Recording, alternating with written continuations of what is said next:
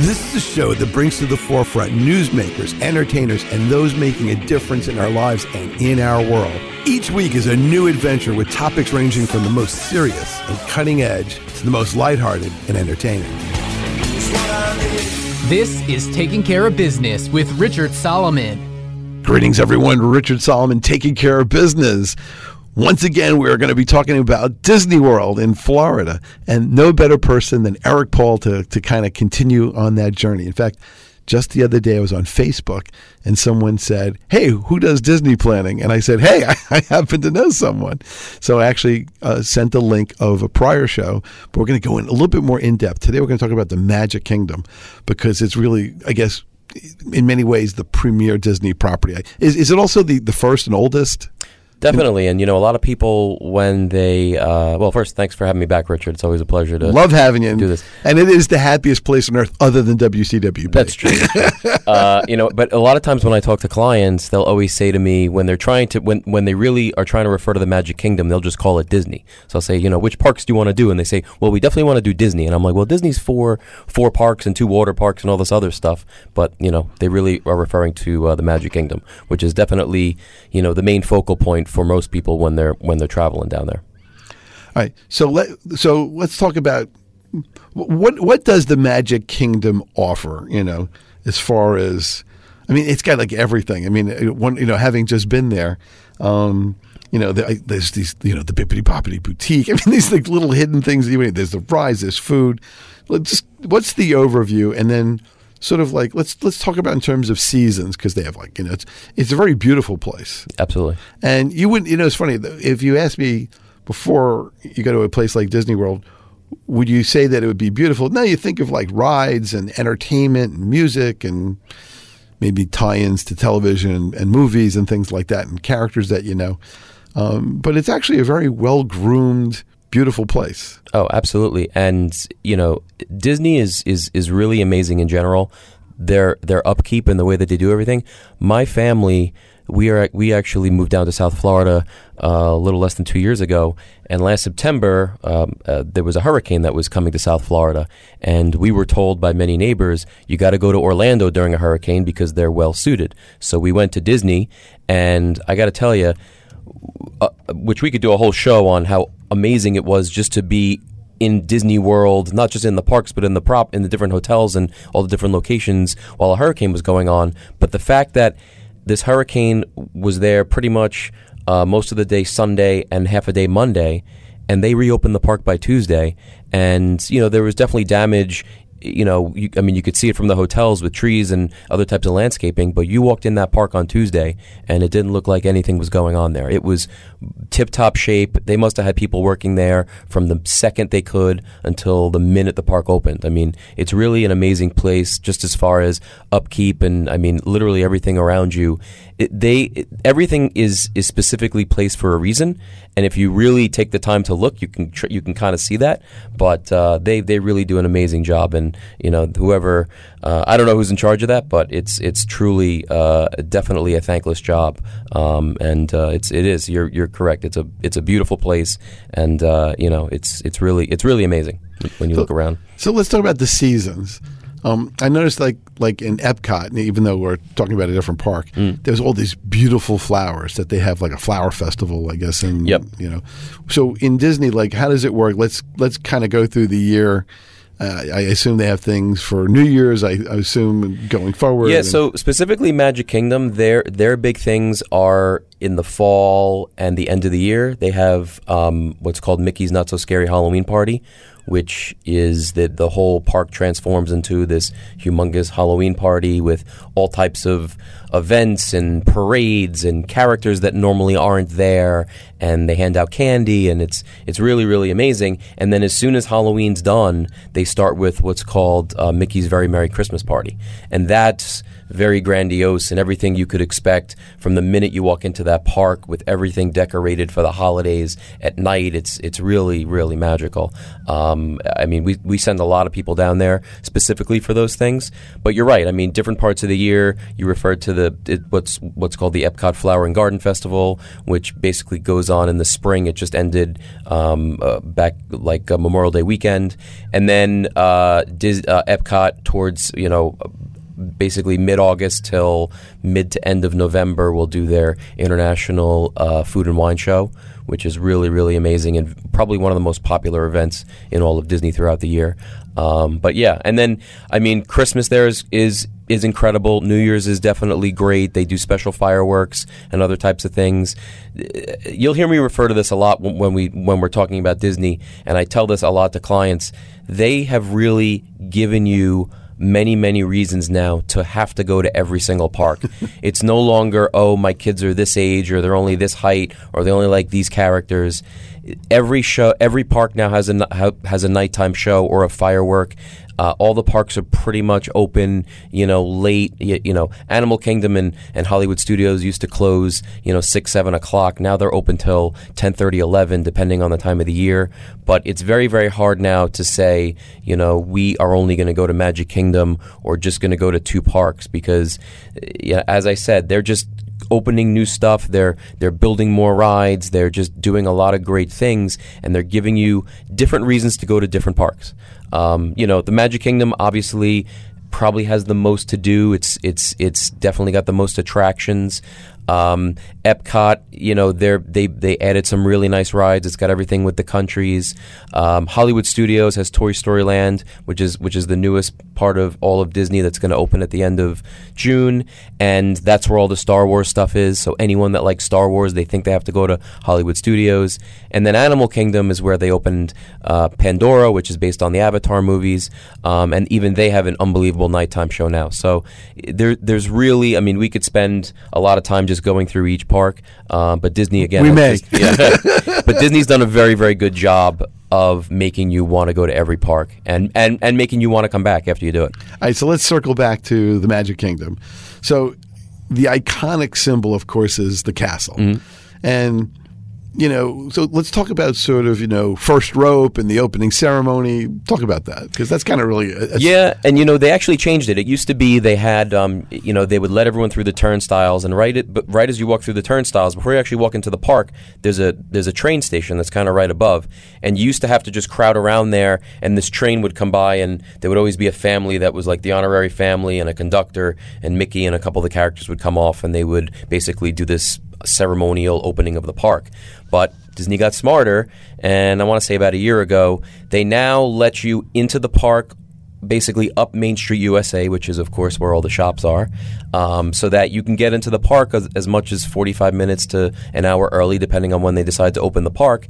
This way you could do some shopping, you could take pictures in front of the castle, and then about 5 minutes before the park opens, they do this show called Let the Magic Begin, which is a stage show right in front of Cinderella's Castle, and it's a similar theme to what they were doing with the train, but it's now they have, you know, a lot more characters, and, you know, it's just a bigger space, and it accommodates a lot more people. And again, it allows them to just attract more revenue, because you can't do anything other than shop or eat for that first hour until the park opens. So let's talk about the photography, because I noticed that if you have something called a photo pass, mm-hmm. they give you the opportunity to have professional photographers who wear little vests that say, I think, Nikon or, you know, whatever it is. And they're like the gray kind of... professional photographer, and they have really good cameras and equipment, and I think you just kind of tap them on the shoulder and say, hey, could you take a picture of us? And they'll pretty much take a picture of you in all these different locations. Yeah, so another great service. It's called Memory Maker.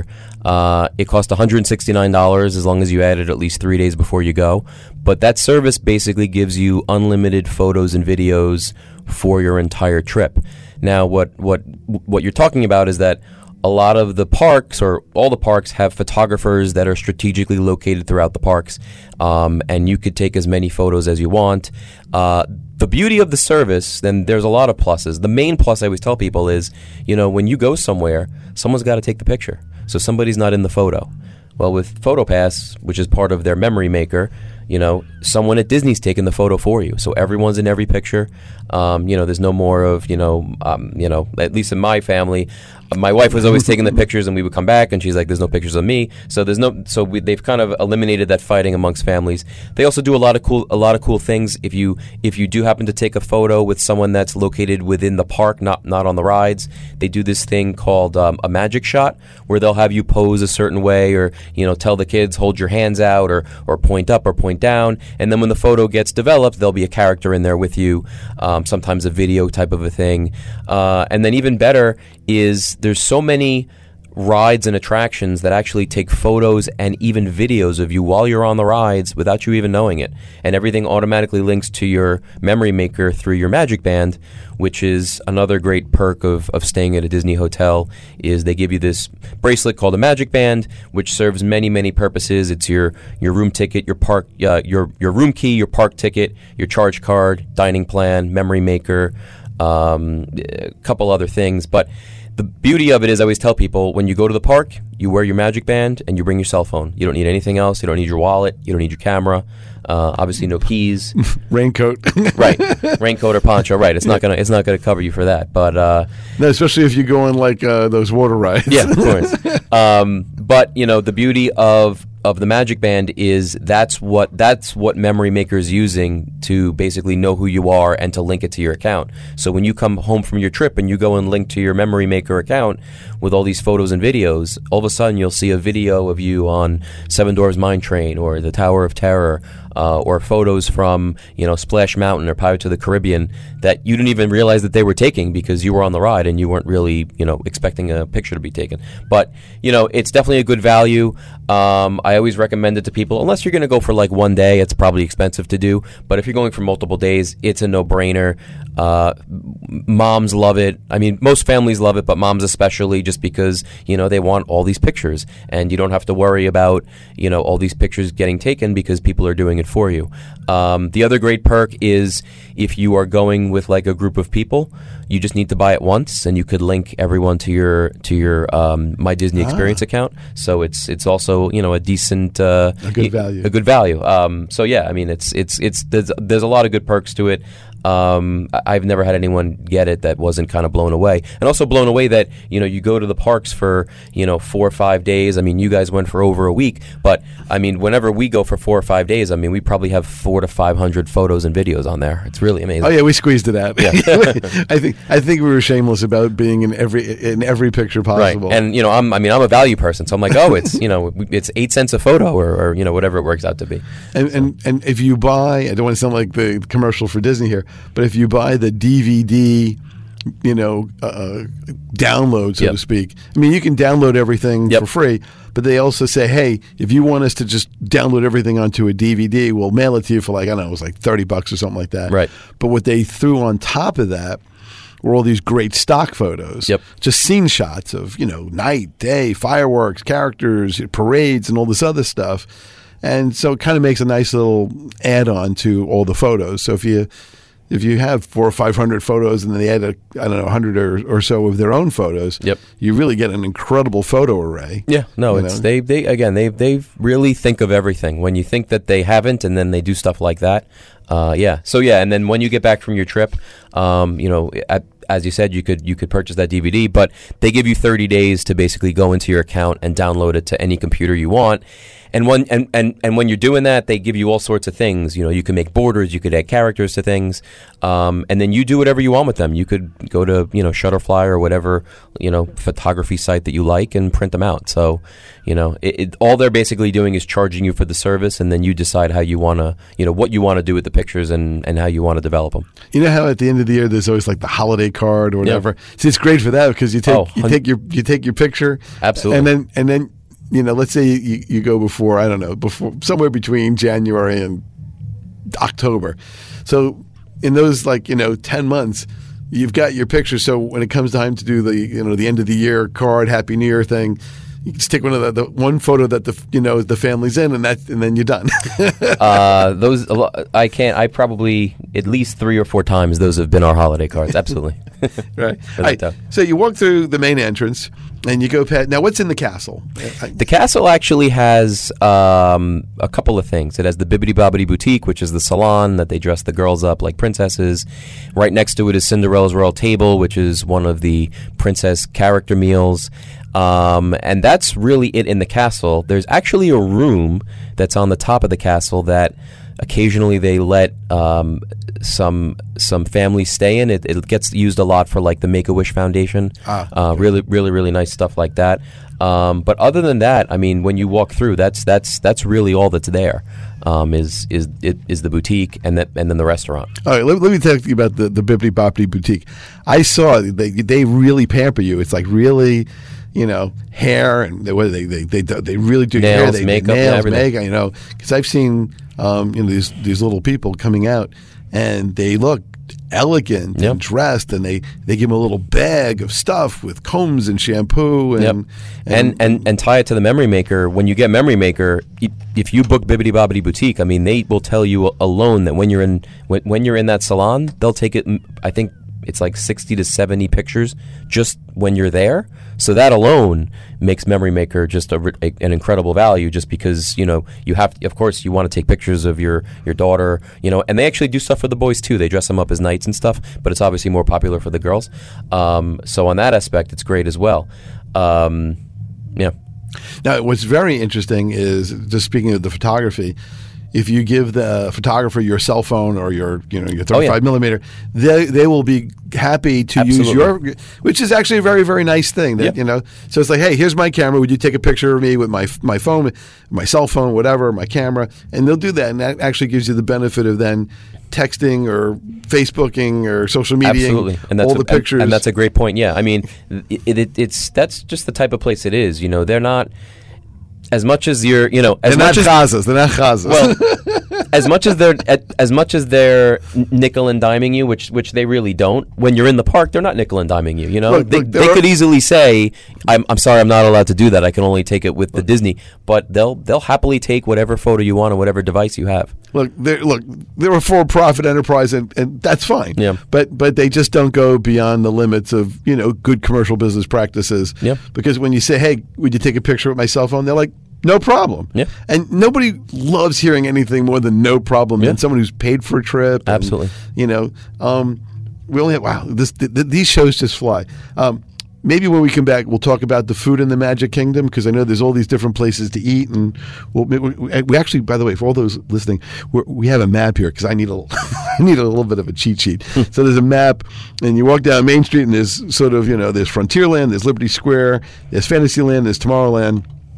And we're going to talk about all that stuff, because it is just a real, real fun place. All right, Richard Solomon taking care of business. BestDisneyTrips.com on the web. Eric Paul is our guest. Nobody knows Disney more than him, except for maybe the Disney people on the ground, because, you know. But other than that, you know, plus the good news is I may not be able to call the Disney people, but I can call Eric. And you can catch him right here. We'll be right back.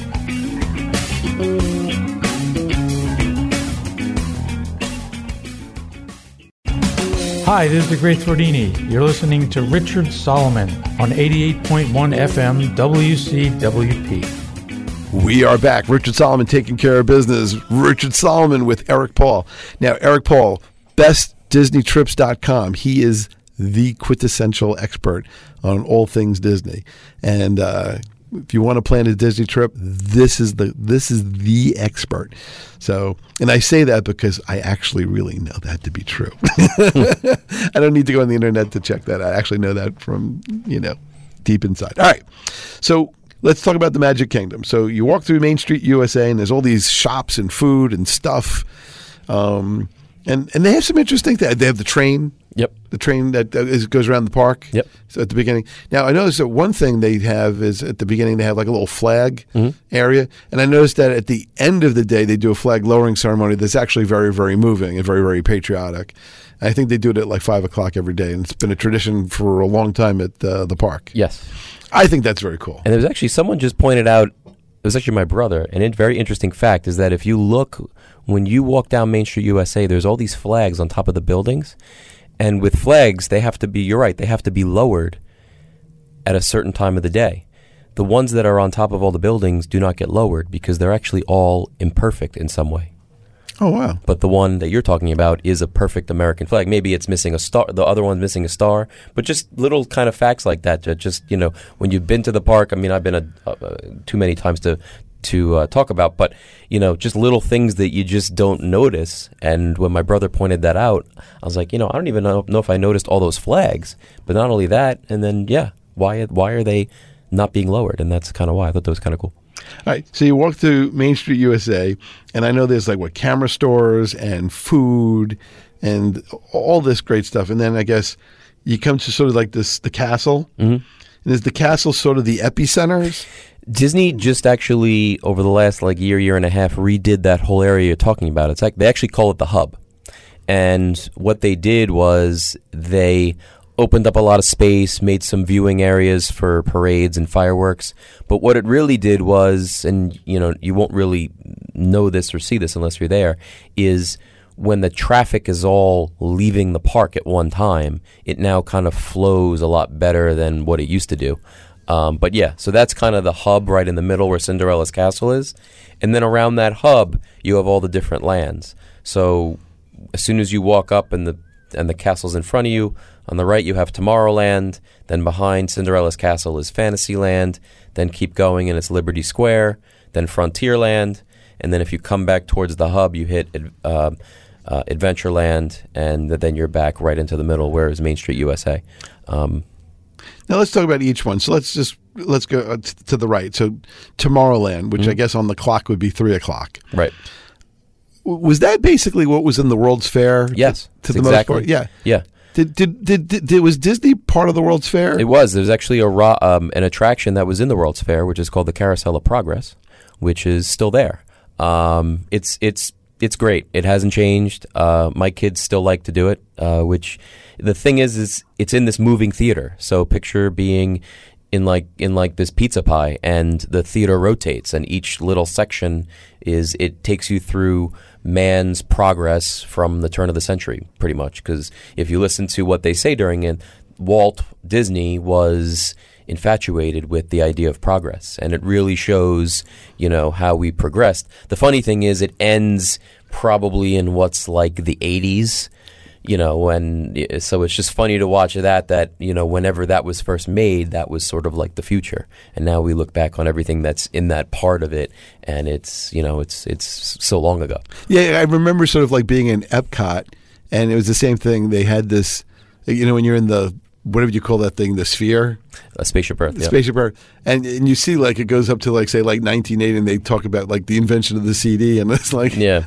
Well, okay, that they actually redid, and now it ends with how they talk... The very end of it, before you start going back down on that ride, is it talks about how a couple of young kids in a garage in Seattle figured out how to put a computer in basically everyone's lap.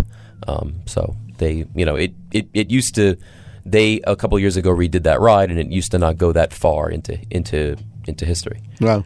Okay. So now what's in Tomorrowland? There's sort of like, there's like a couple of main things. The main attraction there that probably most people relate to it is Space Mountain, which is one of the most popular roller coasters in all of Disney. An indoor roller coaster that's in the dark.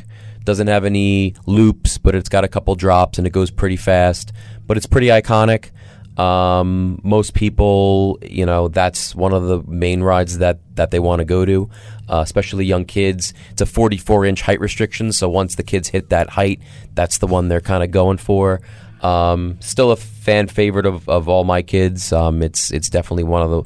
As soon as we walk into that park, that's one of the ones they want to go to. It's actually the interesting thing is it's got two different tracks, and the amount of times, I mean, we've gone on it so many times, I think the tracks are different, and my kids argue as to which one they think is faster or better, but I definitely do think that they're different. Other attractions there, number one of my all-time favorites is they have a ride called the Tomorrowland Speedway, or not Speedway, sorry, the Tomorrowland People Mover, which is basically kind of a cool ride. I remember going as a kid, and I would always go on that ride first because it actually takes you on a tour throughout Tomorrowland. So it's almost like a preview of all the things you're going to do. It starts out, and it takes you through Stitch's Great Escape, and then it takes you through Space Mountain, it takes you through the Carousel of Progress, and then the Buzz Lightyear ride, and then also even the Monsters, Inc. comedy show. It's a slow-moving ride. We still love it. I love to do it first. It's also a great ride, and I tell this to a lot of people. It's a ride that typically doesn't really have a long wait. So if you're in that area and maybe the lines are a little crazy, or maybe you have some people in your family that want to do Space Mountain and some don't, and you need to wait, it's a great ride to go on while other people are going on something else. It's also a great ride to go if the lines are just too long on other things and you just need a break. And kids just love rides. That's why I love Disney. I love rides. I always make a joke that I could go to an all-day insurance seminar if it was on a ride, just because I love rides. I just think the concept of being in something that's just moving, it makes things more interesting. And that's kind of why I always love the people mover. I'll have to alert the continuing legal education and continuing accounting education people that maybe they need a reformat. Exactly.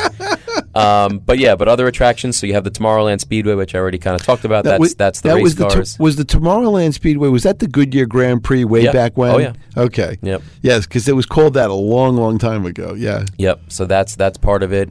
Kids still love doing that because that's where else can you drive a car on a track and really feel like you're doing it.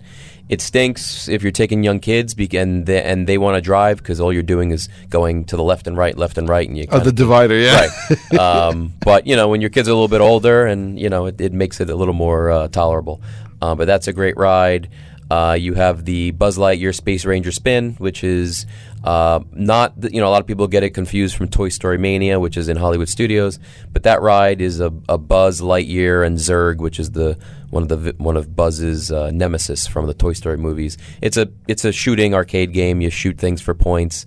And there's actually, if you look it up on different websites, they'll tell you there are certain targets on that ride that are worth a lot more points. Right. So you have to be judicious in your execution of your shooting. And my brother did once and sent me that he got 989,000 or something, when everyone else is getting 10,000.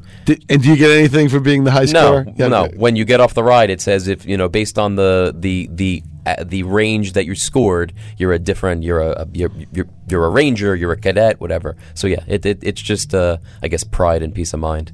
Is there any great food in Tomorrowland to talk about? Yeah, well, Tomorrowland has a couple is it more things, like ice cream and things like that? Yeah, well, no, there's actually this one sort of quick service place called the Tomorrowland Terrace, but it's seasonal. It's not open all the time. One of the most popular quick service restaurants is actually in Tomorrowland. It's called Cosmic Rays.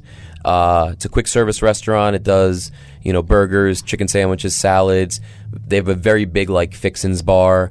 It's been there for a long time. It's very popular.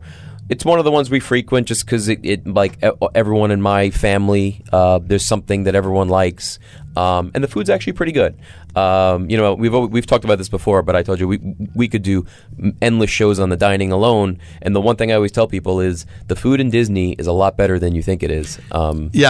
Yes, because when you think of amusement parks, you really think of sort of kind of just standard fast food, Yeah. And this really isn't just standard fast food, No. I mean, they have fast food items. Yeah, you can definitely get your burger and fries, right. And the burgers are good. Yeah. But there's plenty of healthy options. I mean, Disney's also unbelievable with people with allergies or dietary restrictions. I mean, I've sent so many families and so many worried moms, and rightfully so, because their kids have nut allergies or what have you. And all of them. I mean, they're really just blown away by what Disney does for these people because they have a tremendous amount of options. If you're going to some of these table service restaurants, the chefs actually come out, meet you at your table, talk to you, show you what you can eat, tell you what ingredients were used, really gives them peace of mind. They really go above and beyond. They really, and I always tell people, Disney. I really think Disney kind of sets the standard with that. And and the cruise line does a pretty good job with it too, but, you know, when you're going to other types of places, resorts and what have you, you know, maybe they'll have a couple of, you know, gluten-free options or whatever it is you're looking for. Disney really, you know, goes out of their way to just accommodate everybody. It's really, really amazing. This is a great segue to the Disney app. You can, and let's talk about this, you know, on your portable phone, you can pre-order your food. So let's talk about that, because that's kind of a really interesting. It's an interesting concept. It is, and I got to tell you, this is definitely one of the hidden gems of Disney right now. The amount of, I mean, I was there. I was in Disney about 3 times in the last 5 weeks for various reasons. Some for business, some for vacation, and it was definitely a busy time of year because the kids are out of school in Florida, and I mean, it's always busy in Disney, but I mean, the lines for these quick service restaurants were out the door. And you go on the app, and we literally walked into one place. It was a quick service restaurant that we go to in Animal Kingdom, and the line was out the door. It had to be 50, 60 people deep just to get to the person that will tell you which register to go to. Wow. And I go on, and I go on the app, and I order my food. And you hit a button, and it says, tell us when you're here, and we'll prepare your order. And I hit it again. And 5 minutes later, I'm at the counter. There's a separate counter to pick up the food, and they hand me my food. So I just bypassed 70, 80 people just by ordering my food online. It's amazing, and I when this catches on, I mean, but for anyone that's not using this app, not using the mobile ordering feature, you're definitely costing yourself a lot of time, because and you can order it at half an hour, 45 minutes in advance, because it's a 3-step process. Once you order it, they then notify you and say, you tell us when you're here, and then we'll get your order ready. So it's not like you have to worry, oh, I have to order it 5 minutes before I get there because it's not going to be hot. They're not preparing it until you tell them that you're there. So it's really, really amazing. But that's definitely a great feature of the app. The app also can help you with other things. It's fast passes, other things like that. Just this week, they announced that it now tells you what the wait times are for the buses at the parks and the hotels. Oh, that's critical, because you can actually. Well, look, if you don't really know when the bus is coming, you can just stand there. Absolutely. The buses were, they were a big issue for a lot of people, because they say they run every 20 minutes, which is true, but, things happen. Sometimes they're full. Right, sometimes they're full. They do. There's a lot of people on wheelchairs and motorized scooters. That takes time. But, you could... They can only handle so many scooters per bus. Yes. I remember hearing there was a group, and there was a lot of people with scooters, and they're like, we can only take X of you. I forgot what I don't know if it was 6 or 9, whatever it was. So you have to factor that in. Yeah. But all these things that take time. But, you could run to a bus stop, and you might have just missed a bus, and you don't know. So you could be standing there for 20 minutes. Now, it's been a lot better, because now at the bus stops, they have these flat screen televisions that tell you, if it's 1 p.m., it'll say the next bus to the Magic Kingdom is coming at 1:06 or whatever it is. So you'll know whether you just missed one or if one's on the way. And it updates. If it's late, it'll change it to 1:07 or whatever it is. But now it's on your phone. So now when you're in your room or you're in the park, and you could tell, you could see when a bus is going to be coming, and plan it accordingly so that, you can, try to limit your wait times. One thing I remember that was an important point that you told us is that you can, there are local supermarkets that will deliver to your hotel room. And for example, we got a couple of cases of water. Right. And then we brought water with us, because it was just so much more affordable to do it that way than to waste all your meal plans on water and things like that.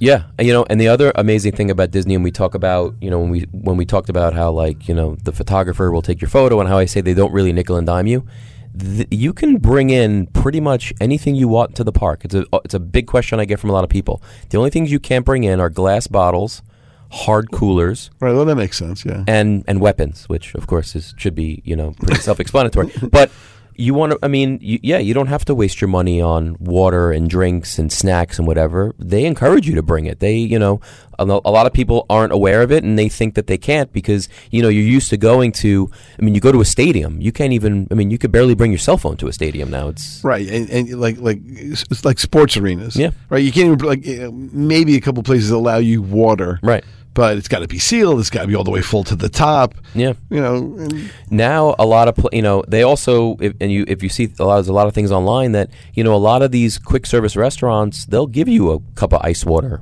for free. Yeah, yeah. You know, we bring, especially when we're going at hotter times of the year, I'll bring the sports bottles that my kids play sports with, because pretty much every park has at least one quick service restaurant that has a self-service beverage location, and I'll take these big squirt bottles and I'll fill it up with ice and water and walk around with those, rather than, it's a lot easier than spending $3.25 every 5 minutes because your kid needs a sip of water. Right now, I guess we should talk, boy, time flies on a show like this, because we only have like another minute here. We should probably talk a little bit about the meal plans. Okay. Let's start that, and I'll just tell you when we're running out of time. But what are the different meal plan options? So there's three main ones. There's a quick service only plan, there's a standard plan, and there's a deluxe plan. Most people will get the standard plan. What that entitles you to is it comes with one quick service meal, one table service meal, and 2 snacks per person per night. That's a big factor about the dining plan, is it goes by the number of nights. It doesn't go by the number of days, because what Disney is doing is they're assuming that when you start, you're starting at lunch and you're going to leave basically after breakfast on the day that you leave. And we could talk about more than that after the break. All right. So Richard Solomon here with Eric Paul, best DisneyTrips.com. You need to go to this website and you need to look at the Contact Us button, because no one will plan a better trip. I mean, really, the trip that he puts together is really custom made for your particular group. So this is Richard Solomon. This is Taking Care of Business, bestdisneytrips.com. We'll be right back. And as always, thank you for listening. This show is just flying in time.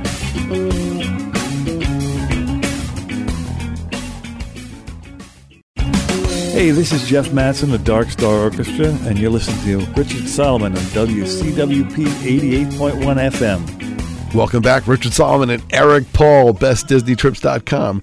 All right, we're going to have to do the lightning round on the rest of Disneyland, because 18 minutes per segment is really not sufficient. I mean, we could probably just start at 8 in the morning and just do continuous broadcasting about, the whole Disney experience. So let's talk about Fantasyland. Okay. All right. What's in Fantasyland? Let's talk about the rides, the food, and all that other good stuff. So main attraction in Fantasyland now is called the Seven Dwarfs Mine Train, which is the newest ride in all of Disney. It's also got all the iconic rides, Small World, Dumbo, Peter Pan, the carousel in the middle. It's got a couple of the Adventures of Winnie the Pooh, PhilharMagic, which is a 4D movie, which is really, really cool. A lot of people either don't remember it or don't know it, but it's definitely one you want to hit when you're there. And then it's got a couple of new attractions. They actually did an expansion of Fantasyland a couple of years ago, which is when they built the Seven Dwarfs Mine Train. They added Enchanted Tales with Belle, which is a very cool attraction. It's actually a walkthrough experience where you walk through, Belle's house, and then the Beast comes out and Belle comes out, and they actually take you in groups of like 25, 30 people, and they take the kids out of the audience, and they give everyone a part, and they reenact the story of Beauty and the Beast. There's also a Little Mermaid ride. There's the Goofy Barnstormer, which is like a younger kid roller coaster. And they actually, if anyone hasn't been there in a while, they actually took the Dumbo ride and moved it to a different location, and now they have 2 separate Dumbo rides with a play area in the middle. In fact, when we go, my kids like the play area better than the Dumbo ride. And so they actually did it so that you don't have to, instead of waiting online, your kids can play in this like indoor playground. Well, my kids like to tell them, we're not going on the ride, we're just going on the indoor playground. But, that's... I know that Ariel and her grotto is a great photo op. Yep. The Small World, mm-hmm. Wasn't that at the World's Fair? Yeah.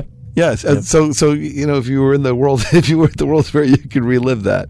Yeah. That's it's kind of like a cool ride. Yeah, it's very historic. It's iconic. Yeah. It's been there forever. The only change they've really made to it is now at the end. Another cool thing about your Magic Band is it actually, at the very end, it says goodbye in different languages. And now it won't do this for everyone, but it'll hit one person's Magic Band and it'll actually say, goodbye, Eric, or whoever they're hitting. Oh, wow. As you leave. Yeah, so it's kind of cool. Goodbye, Mr. Bond. Right, exactly. Or aloha, or whichever adios, whichever language they're doing that day. Now, I know that Mickey's Filler Magic was kind of fun. Yep. Peter Pan's Flight was a favorite, at least for the smaller people. Yeah, and Peter Pan's Flight's been there forever. It hasn't changed. It's actually one of the busiest rides for whatever reason. I think it takes a little bit of time to load it, but that's always, whenever we're doing fast passes for people, there's like Seven Dwarfs Mine Train, and that park's always number one. Peter Pan's up there because within the first 45 minutes of the park being open, it's going to be at least an hour wait just for whatever reason. It's kind of cool. I mean, it hasn't changed. It takes you like you're flying in a sailboat over, the story of Peter Pan and Wendy and everyone from that story. But if you've ever been on it, it's exactly the same. It hasn't changed. All right, now the Be Our Guest restaurant. Mm-hmm. Let's talk about that. Be Our Guest restaurant was another new part of the Fantasyland expansion. Very, very cool restaurant. It's kind of unique. It's quick service for breakfast and lunch, and it's table service for dinner. It's also, you can't get in unless you have a reservation. It's the only quick service restaurant in all of Disney that takes a reservation, and you need a reservation in order to get in. That's not to say that, lunch, you have a very hard time getting in if you don't have a reservation. Sometimes for breakfast, maybe people are canceling and you can kind of talk your way into it. But even, any breakfast, lunch, dinner, they're all kind of hard to get. But at dinner, they have the beast that walks around. But it's a very, very cool experience. The food there is actually really, really good. I wish they had a little bit more of a variety for kids.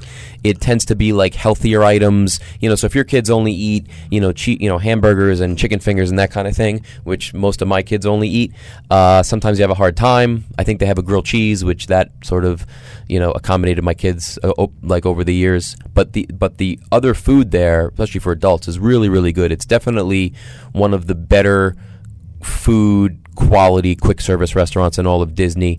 And as I said, it's the Beast Castle. There's all these different rooms. There's a room that has the rose, and it like goes dark every few seconds with lightning, and things happen on the paintings and stuff. And and there's two other rooms, basically all from the movie. So it's definitely a cool experience. If you've never done it, I definitely recommend at least trying to go there for lunch, if not for breakfast.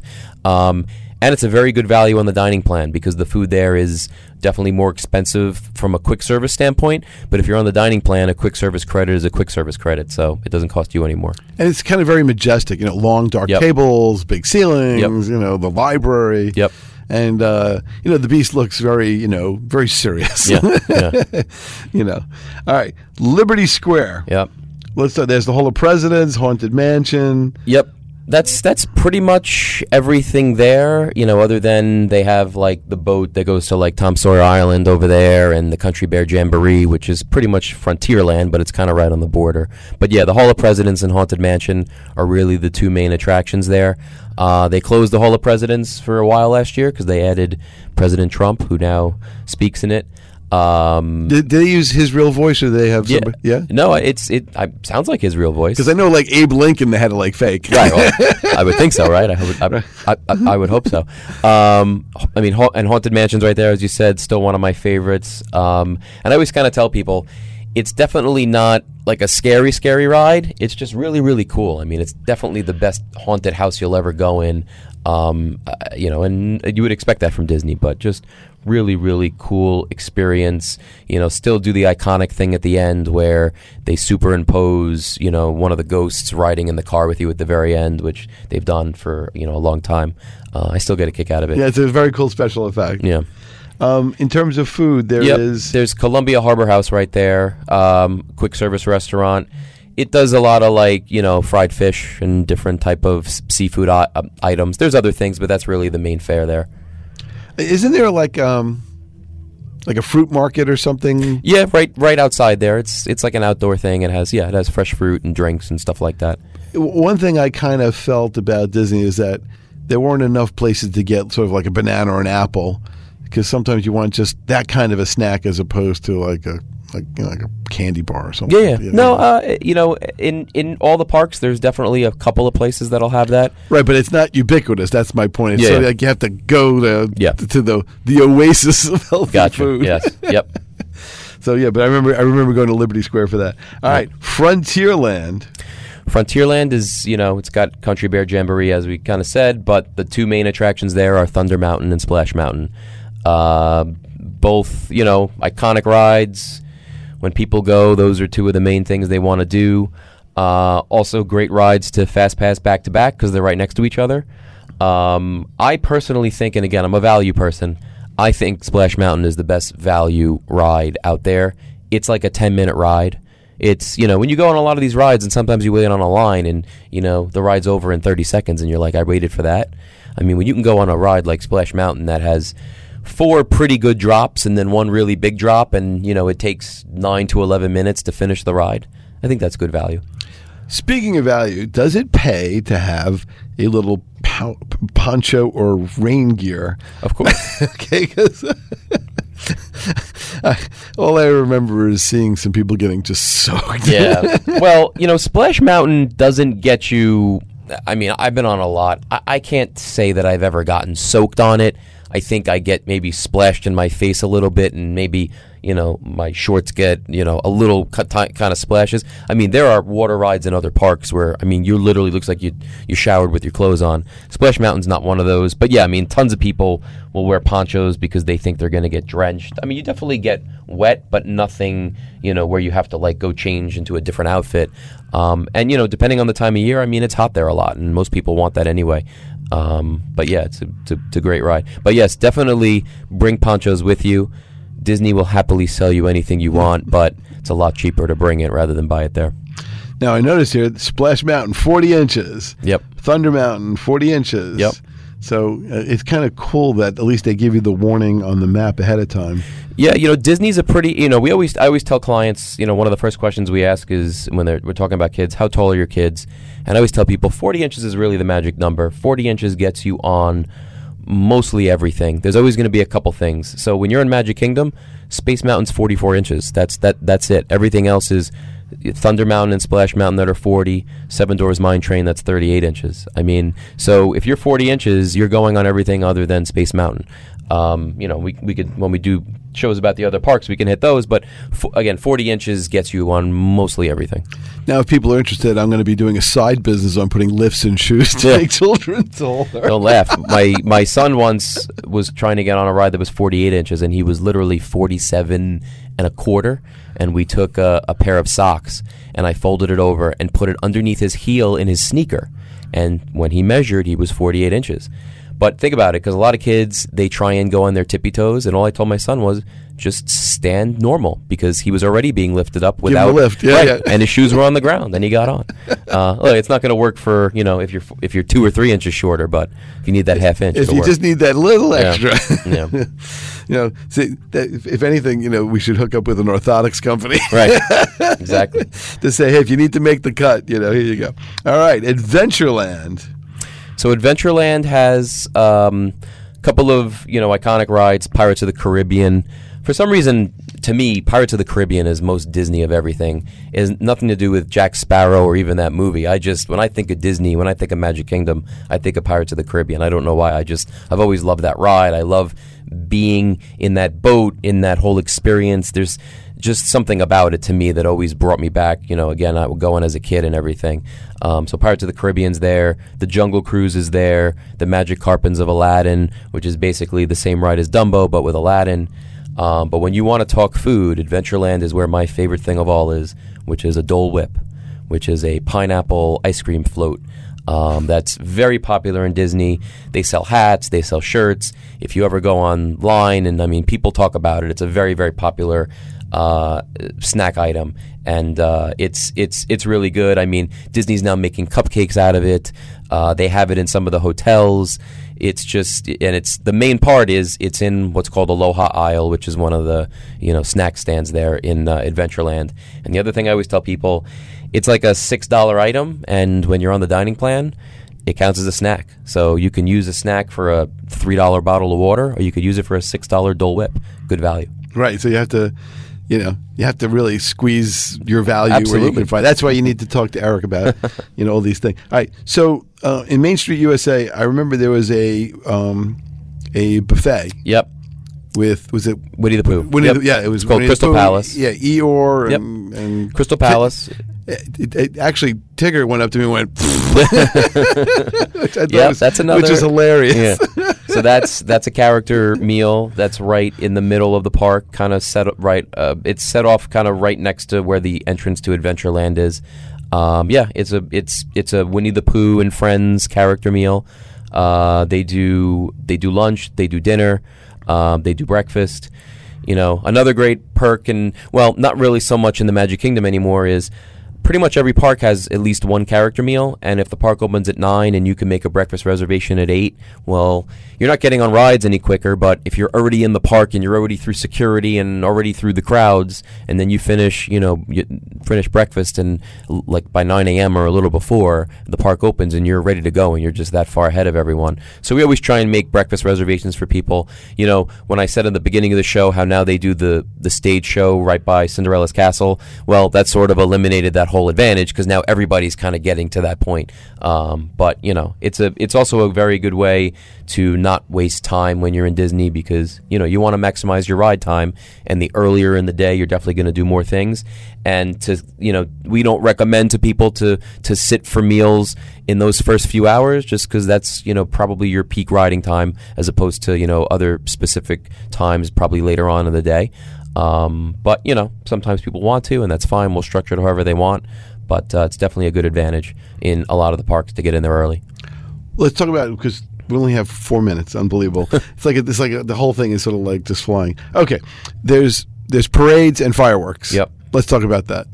So, Festival of Fantasy Parade, pretty much every day at 3. Sometimes, depending on the time of the year, it'll change. Sometimes it's 2. Sometimes it's 3:30. Very, very cool parade. It starts in Frontierland, goes through Liberty Square, makes a right by the castle, and then shoots down Main Street USA.